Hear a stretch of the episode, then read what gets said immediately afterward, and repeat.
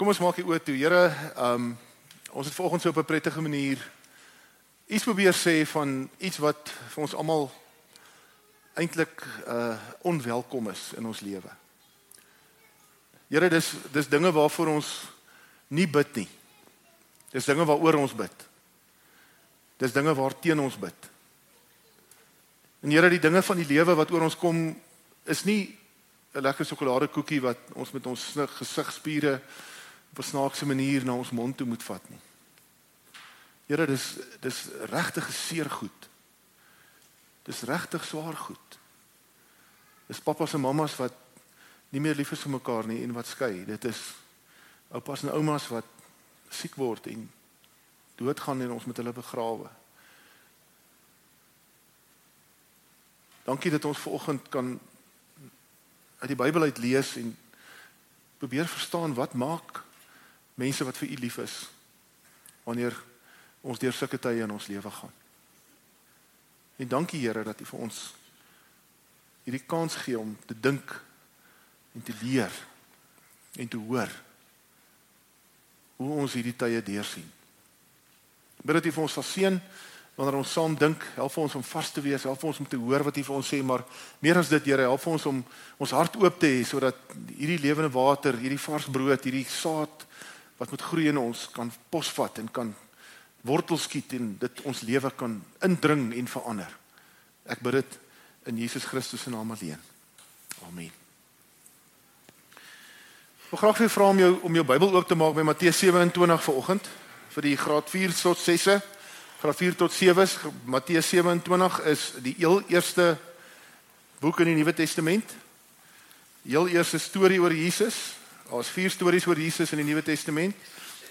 Matteus se storie, Lukas se storie, Markus se storie en Johannes se storie. Nou ons gaan lees uit Matteus se storie se 27ste hoofstuk en by vers 46, ag by vers 45, bladsy 46 hier in my Bybel. Matteus 27 vers 45.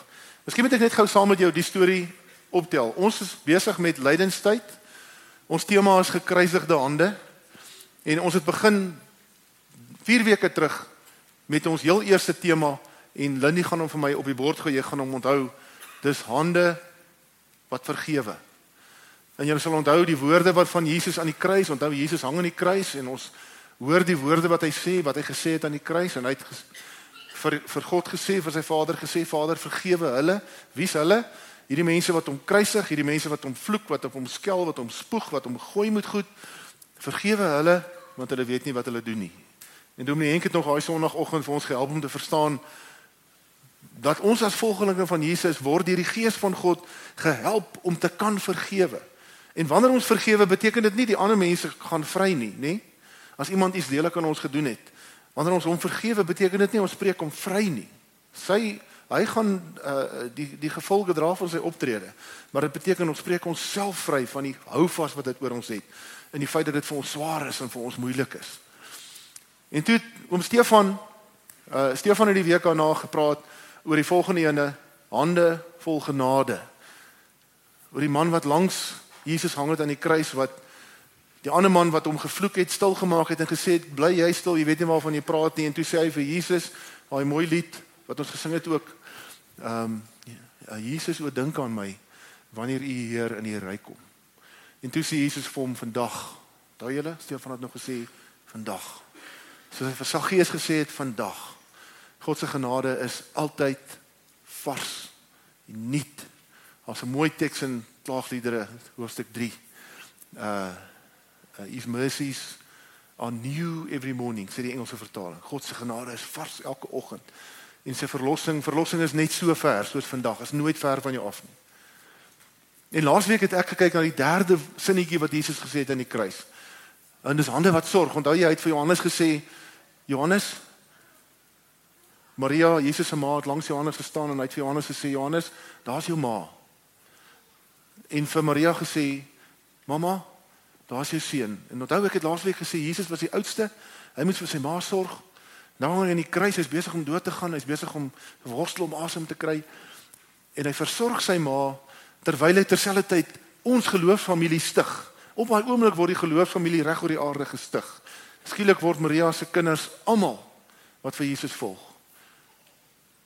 En ons het nou gesê ons as geloofsfamilie moet vir mekaar sorg op dieselfde manier. Mense wat Jesus volg, volg versorg mekaar. Versorg beteken nie noodwendig nie. Ek het laasweek veel geleer om te kan nee sê. Want om nee te sê soms beteken dat jy beter sorg vir iemand as om ja te sê omdat jy te bang is om nee te sê. So terwyl Jesus aan die kruis hang, is hy besig om ons te leer hoe om te leef. In die paar sinnetjies wat hy daar gesê het. Dis nie net sy laaste woorde nie, hy's besig om ons te leer hoe om te leef. Nou vandag se tema is die vierde kruiswoord. Ehm um, gekruisigde hande is hande wat volhard, hande wat kan aanhou. Hande wat nie opgee nie. Gekruisigde hande is hande wat volhard. Kom ek lees saam met jou Matteus 27. Hier daai paar versies van vers 45.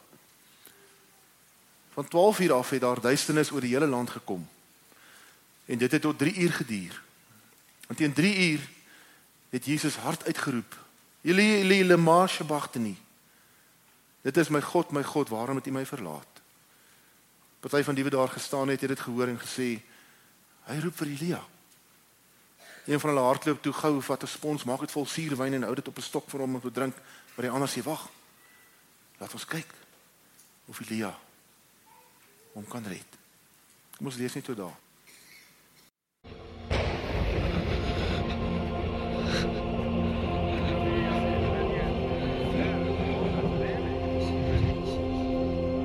lagi.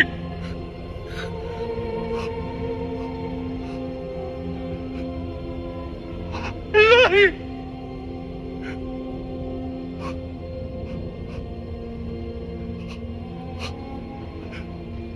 Memang sahabat tani.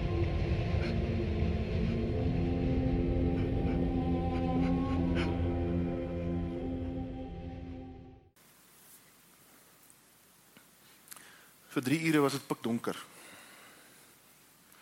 Mense wat rondom die kruis gestaan het gesê, "Is dit 'n stofstorm? Is dit 'n wat wat het, wat is wat gebeur?" Pikdonker tot in die middel van die dag, van 12 uur af tot 3 uur die middag. Terwyl die son eintlik op sy helderste moes wees. En hier aan die einde van die duisternis sê Jesus hierdie woorde: "Eli, Eli, lema sabachthani wat beteken my God. In Hebreëus is dit spreek mense spel mense dit Eloi Elohim is God se naam. Eloi is my God. Eli Eli my God my God. Waarom het jy my verlaat? Dit was nie 'n aanval teen God nie. Dit was 'n belewenis van Jesus op daardie oomblik eintlik die hoogtepunt van alles wat verkeerd gegaan het in die afgelope 3-4 dae. Almal wat hy ken en liefhet het hom verlaat. En in hierdie oomblik ervaar hy God verlatenheid. Ervaar hy sy Vader van wie hy gesê het in Johannes 14 ek en die Vader is een ervaar hy dat God hom alleen los. Dit is belangrik om te verstaan. Dit is belangrik om te verstaan presies wat die rede is hoekom Jesus van God verlate is in hierdie oomblik. As jy lus het, as jy wil blaai saam met my na Filippense hoofstuk 2 vers 6 tot 8. Filippense 2 vers 6 tot 8.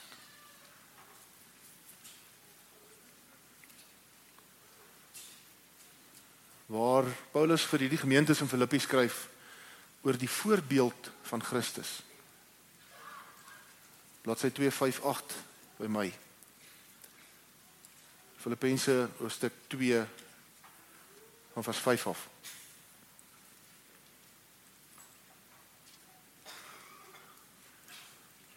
Klink my almal hierdie plek.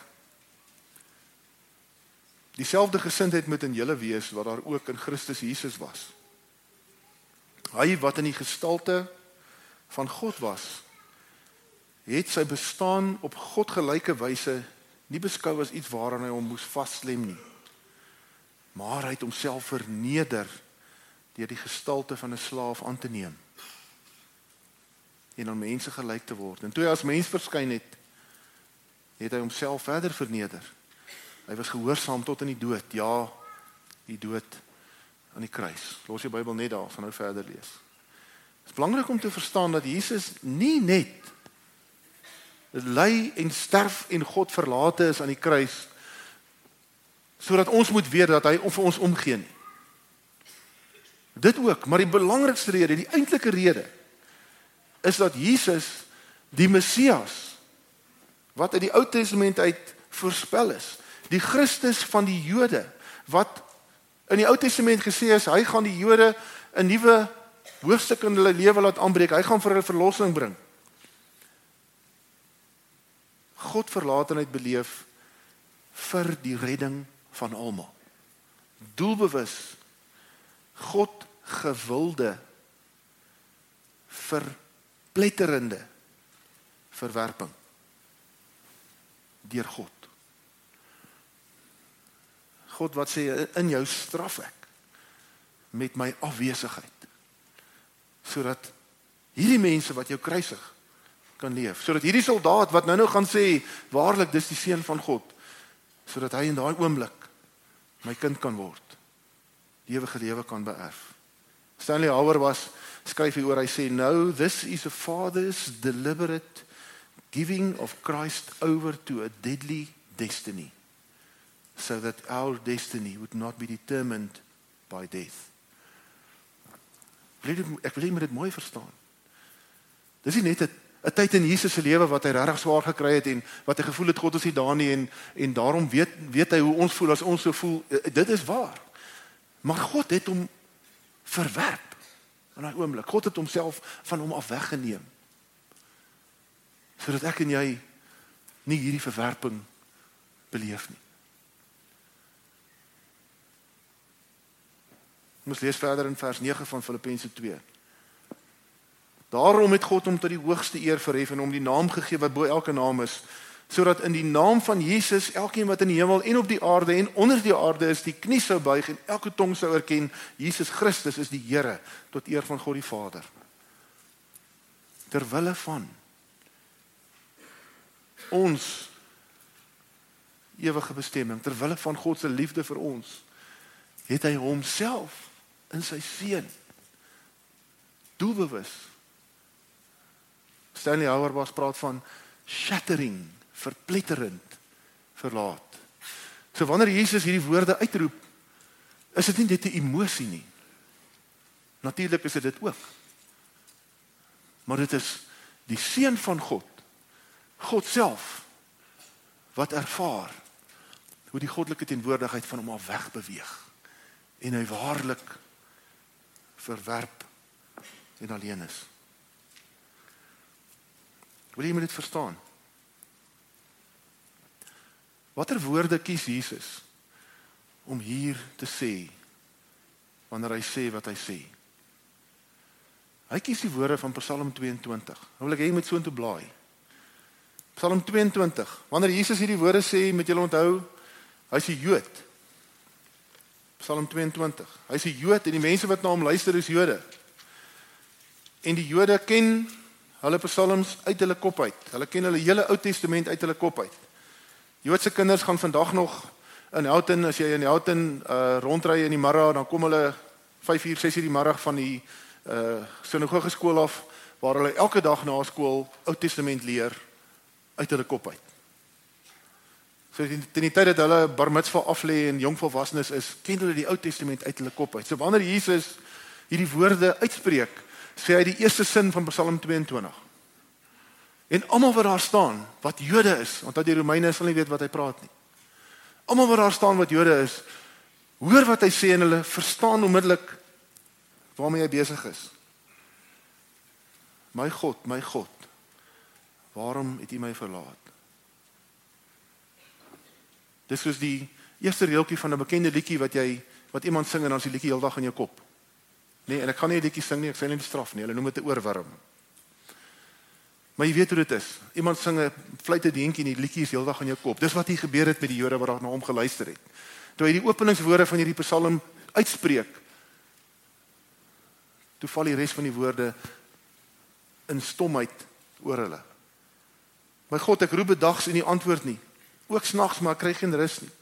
U is tog die heilige wat woon waar die lofsange van Israel weer klink. Op U het ons voorvaders vertrou. Hulle het vertrou en U het hulle gered.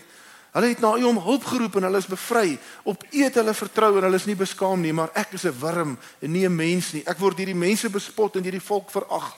Almal wat my sien, spot my. Hulle steek vir my tong uit en knik met voldoening die kop en sê: "Laat dit aan die Here oor. Laat hom red, laat hy hom bevry as hy dan so baie van hom hou." U het my die eerste lewenslig laat sien, my veilig laat rus aan die bors van my moeder. Van my geboorte af was ek onder die sorg, van die begin van my lewe af was U my God moet u tog nie so ver van my af wegbly nie, want die nood is naby en daar is niemand wat help nie. 'n Wreedaardige klomp mense het my omsingel. Soos beeste uit Basan staan hulle my toe. Soos verskeurende brullende leeu storm hulle met oop bekke op my af. Ek is soos uitgestorte water. Al my bene het uitmekaar geval. My hart het soos was geword. Dit smelt weg in my. Ek is so min werd soos 'n potskerf. My tong kleef in my verhemelte. U laat my lê asof ek dood is. Soos honde omsing hulle my en u Here vers 20 moet tog nie so ver bly nie. Bron van my krag, help my tog gou. Red my van die swaard, my kosbare lewe uit die mag van die honde. Red my die bek van die leeu en tussen die horings van die wilde beeste uit. U het my gebed verhoor. Ek sal tot u tot die eer van u naam getuig in die gemeente. Julle wat die Here dien, prys hom. Vereer hom nageslag van Jakob, betoon hom eerbied. Laaste paar verse, die nageslag sal hom dien. Hulle sal van die Here vertel aan die volgende geslag. Die sal dan aan die volk wat nog gebore moet word van hierdie verlossingsdaad getuig. Die Here het dit gedoen. As jy wil weet waar die evangelie gaan lees Psalm 22. Jesus kies hierdie woorde want die Joodse mense wat na hom luister, wat hierdie woorde hoor, weet dis woorde wat hulle gelees het in die tye van hulle lewe toe hulle teen die grond was, toe daar niks vir hulle oor was nie. Dis woorde wat hulle gelees het met woede teenoor God. Here, hoekom? Hoekom? Wat gebeur in my lewe? Hoekom ek, Here? En Jesus haal hierdie woorde aan. En daai woorde speel af van daai Jood wat na hom luister se se hart soos ek dit nou gelees het. En erns kom daar besef.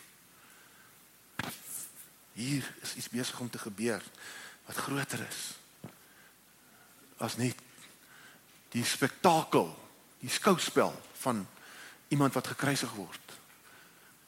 Die die die die plesier wat ons daai put as iemand belangrik of iemand wat beroemd is of iemand wat bekend is se kleivoete uitkom op die Sondagrapport se agterblad eh, of in die son of in die huisgenoot of op die TV nuus of wat ook al. Klein beriggie in die agterblad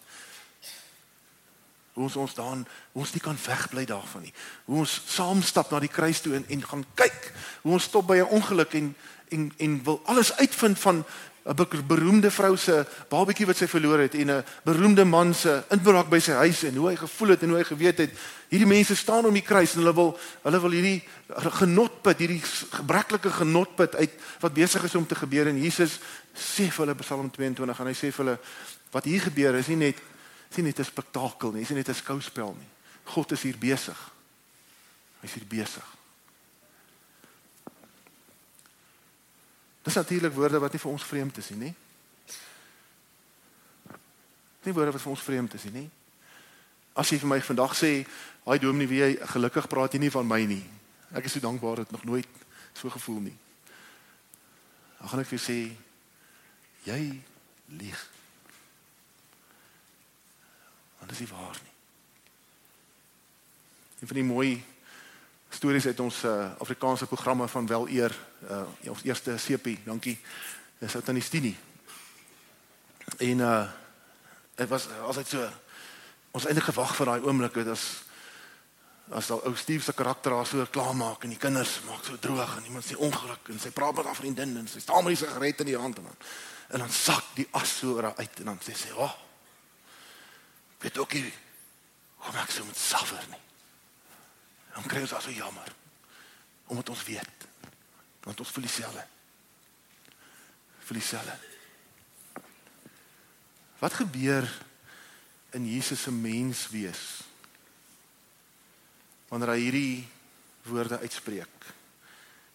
In sy menswees, want onthou terwyl God besig is met 'n wêreld reddingspoging, terwyl hy hierdie seun van hom verwerp, verpletter met sy afwesigheid, is hy ook mens aan die kruis. Hy sê ma se seun. Hy's Jesus van Nasaret. Die kabinetmaker se kind.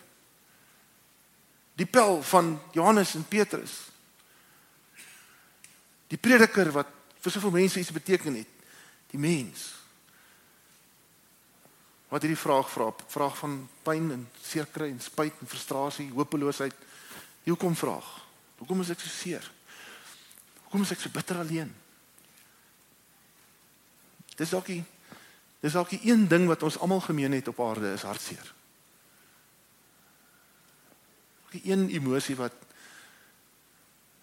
wat ons almal beleef het, gaan beleef. Of tans vanoggend hier terwyl ek hierdie moeilike preek preek beleef. Baie keer dink ons ons moet dit wegsteek. Ons moet dit wegsteek. Ons het Vrydagoggend saam met 'n met 'n man wat deur 'n woeste swaar tyd in sy lewe gaan. Woes, alles val uitmekaar uit. En hy praat met my so koel en kalm en hy sê vir my dis wat hy doen en hy's besig om homself te werk, jy weet, hy het net so 'n bietjie coaching nodig. En op 'n stadium vat ek so in sy arm en ek sê vir hom: "Rie, kom ons begin net eers by hierdie. Is aklig. Is aklig." Die trane buggel so in sy oë. Hy sê: "Ja, Ek sê jy moet daar begin. Goeie gawe Christene loop nie met glimlagte wanneer hulle verpletter is nie. Hulle loop met trane. Hulle weet, soos Jesus weet. Ek ervaar. Ek ervaar dit in my mensheid. Ek ervaar dit. Ek voel dit. As jy dalk vandag so voel en as ek sê as jy dalk vandag so voel, dan weet ek. Want ons weet wat in ons geloofsfamilie aangaan meeste van die tyd soms. Ek weet van mense wat vanoggend hier sit wat bitter bitter swaar kry. Wat worstel met allerlei goed, allerlei siektes en bekommernis en stikkende verhoudings. Hulle sit hier. Jy weet, ek praat van jou. En as jy nie vanoggend hier mee sit nie, was dit laasweek of die week daarna of 10 jaar terug. En as jy vanoggend hier sit en sê, "Halleluja, prys die Here, dit het nog nooit met my gebeur nie," weet ek en jy dat die dal van doodskade weer daai tyd van verlatenheid en bekommernis is ook op jou pad. Dit lê ook voor vir jou. En ons weet die aand in die tuin het Jesus gesê, "Vader, as dit U wil is, laat hierdie beker asseblief by my verbygaan." Hy het geweet wat kom. Dalk is dit ook in hierdie woorde wat hy aanhaal, "Ag Here, dit is bitter. Wees asseblief hier." Ek wil nie hierdie verwerping ervaar nie. Dis erg genoeg vir my as mens om hierdie te beleef. Jesus ken dit. Daai ding wat jy voel. Hy ken dit. Ja, hier's 'n magtige verhaal wat afspeel waar God besig is om die wêreld te red en sy sy kind verlaat, onttrek van hom en hom in sonder God en vir God verlaatenheid los, maar hier's ook 'n mens wat weet hoe ek en jy voel. Skryf Petrus in 1 Petrus 1 vers 6 en 7, hy sê verheug julle hieroor Selfs al is dit nodig dat jy 'n kort tydjie bedroef gemaak word deur allerlei beproewinge sodat die egtheid van julle geloof getoets kan word. Julle geloof is kosbaarder as goud, goud wat vergaan. 1 Korintiërs 15 vers 57 sê Paulus, maar ons dank God dat hy aan ons die oorwinning gee deur ons Here Jesus Christus. Dis wonderlik. Hoe kom jy nou van hier die plek van verlatenheid tot daar? Die plek van oorwinning. Dis mos nou die miljoen rand vraag. Ekskuus tog. Daar is nie meer 'n goeie voorbeeld nie. Die 10 miljard rand vraag. Miljoen rand is nie meer baie nie. Help mense vrees dit nie. Om dit te verstaan moet ons oor hierdie woord praat. Dis 'n woord waarvoor ek baie lief is. Dis 'n woord wat net so tussen 15 en 20 keer in die Nuwe Testament voorkom. Dis die woord hypo of hypomone. Dis die woord volharding. Die woord volharding. Daar's die Woordeboek definisie. Die eienskap van iemand wat nie afwyk van 'n gekose doel en getrouheid aan sy geloof en toewyding selfs in die grootste swaar kry en lyding. The characteristic of someone who is unswerved from a deliberate purpose and loyalty to faith and piety by even the greatest trials and sufferings. Die woord ipomone wat beteken om jou voete in te grawe en jou plek te hou om te bly staan teen die stroom. Dis nie net om te staan nie. Dis om jou voete in te grawe en posisie te hou, te bly staan teen die druk van 'n wind of van 'n van 'n stroom water. As jy al ooit in die in die Weskaap was, as jy suidooster waai, dan weet jy waarvan ek praat. Hipomone, as jy om die hoeke gaan. Hey. Jy moet check as jy in die hoek gaan, gaan die wind jou in die pad en waar jy in die karre gaan doodry. Hipomone, volharding. Hoor wat sê Paulus in Romeine 5 5 vers 1 tot 5. Hy sê die volgende, hy sê God het ons dan nou vrygespreek deurdat ons glo. Daarom is daar nou vrede tussen ons en God deur ons Here Jesus Christus. Hierdie groot werk wat God in hierdie oomblik doen. Deur hom het ons in die geloof ook vrye toegang verkry tot hierdie genade waarin ons nou vas staan. Genade waarin ons vas staan. Mense moet in genade vas staan. Genade is nie net iets wat Dis net 'n hoofpynpil en dan drink ek en ek sit net stil en dan gaan my hoofpyn weg nie. Genade is iets waaraan ek vas staan, is iets waaraan ek vashou en sê hierdie is God se genade. Ek kies om my aan vas te hou in hierdie omstandighede waarin ek is. En dan sê Paulus: En ons verheug ons ook in die hoop om deel te hê aan die heerlikheid van God. Wonderlik Paulus, maar nou maar nou wat nou? Dan sê hy: Dis egter nie al nie. Dankie tog. Ons verheug ons ook in die swaar kry. Want swaar kry kweek hipomone volharding. En volharding kweek egtheid van geloof. Aha, aha, nou verstaan ons vir Peter, Petrus beter, nê? Nee, as Petrus sê, julle moet bly wees oor die beproewings, want julle geloof word getoets en verfyn, maar dit is kosbaar. Nou ons Petrus ene, dis hom nie, maar nou verduidelik Paulus vir ons. Swaar kry kweek volharding. Swaar kry kweek volharding en wat gebeur dan? Volharding kweek egtheid van geloof. En egtheid van geloof kweek hoop. En die hoop beskaam nie want God het sy liefde in ons harte uitgestort deur die Heilige Gees wat in ons gegee het. 2 Tessalonisense 3 sê Paulus vir die gemeente in Tessalonika: Die Here is getrou. Hy sal julle versterk en julle van die bose bewaar. Deur die Here het ons vertroue in julle dat julle doen en sal doen wat ons julle voorhou. Mag die Here julle gedagtes rig op die liefde van God en die volharding, hipomone van Christus. Mag die Here julle gedagtes rig op die liefde van God en die volharding van Christus. Ek moet sluit af. Twee jaar terug het ek aan 'n fietswedren deelgeneem. Die 361 Mountain Bike Challenge. 361 km in 36.1 uur. Weet nie waarvoor die punt 1 is nie. Die vorige jaar het ek siek geword en net 111 km gery. Volgende jaar het ek geweet payback. En in die middel van die nag 2 uur, half 3 die oggend toe ek al 10, 11 ure op my fiets was, alleen onder die sterrehemel, hierdie donker my begin vang en die seer van die saal en die lamheid in my lyf. En my gedagtes het begin loop en begin sê Venter, jy het nie hierdie in jou lewe nodig nie. Was jy al daar? Ja. Jy het nie hierdie in jou lewe nodig nie. En wat my deurgedra het is hierdie eenvoudige reeltjie. Bly in jou ligte. Bly beweeg.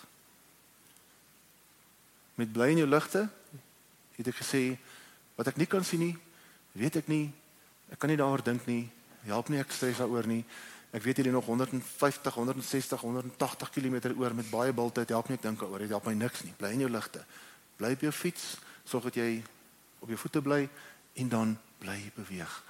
Moenie stop nie. Moenie staan nie. As jy drink, drink op jou fiets. As jy eet, eet op jou fiets. As jy afklim, loop. Moenie staan nie. Bly beweeg. Partykeer in die lewe sê mense die volgende woorde. Wanneer ek met hulle sit en hulle probeer bemoedig saam met hulle stap. Die Here alleen weet. Dominee, die Here alleen weet. Ja. Soms is dit al. En soms is dit genoeg.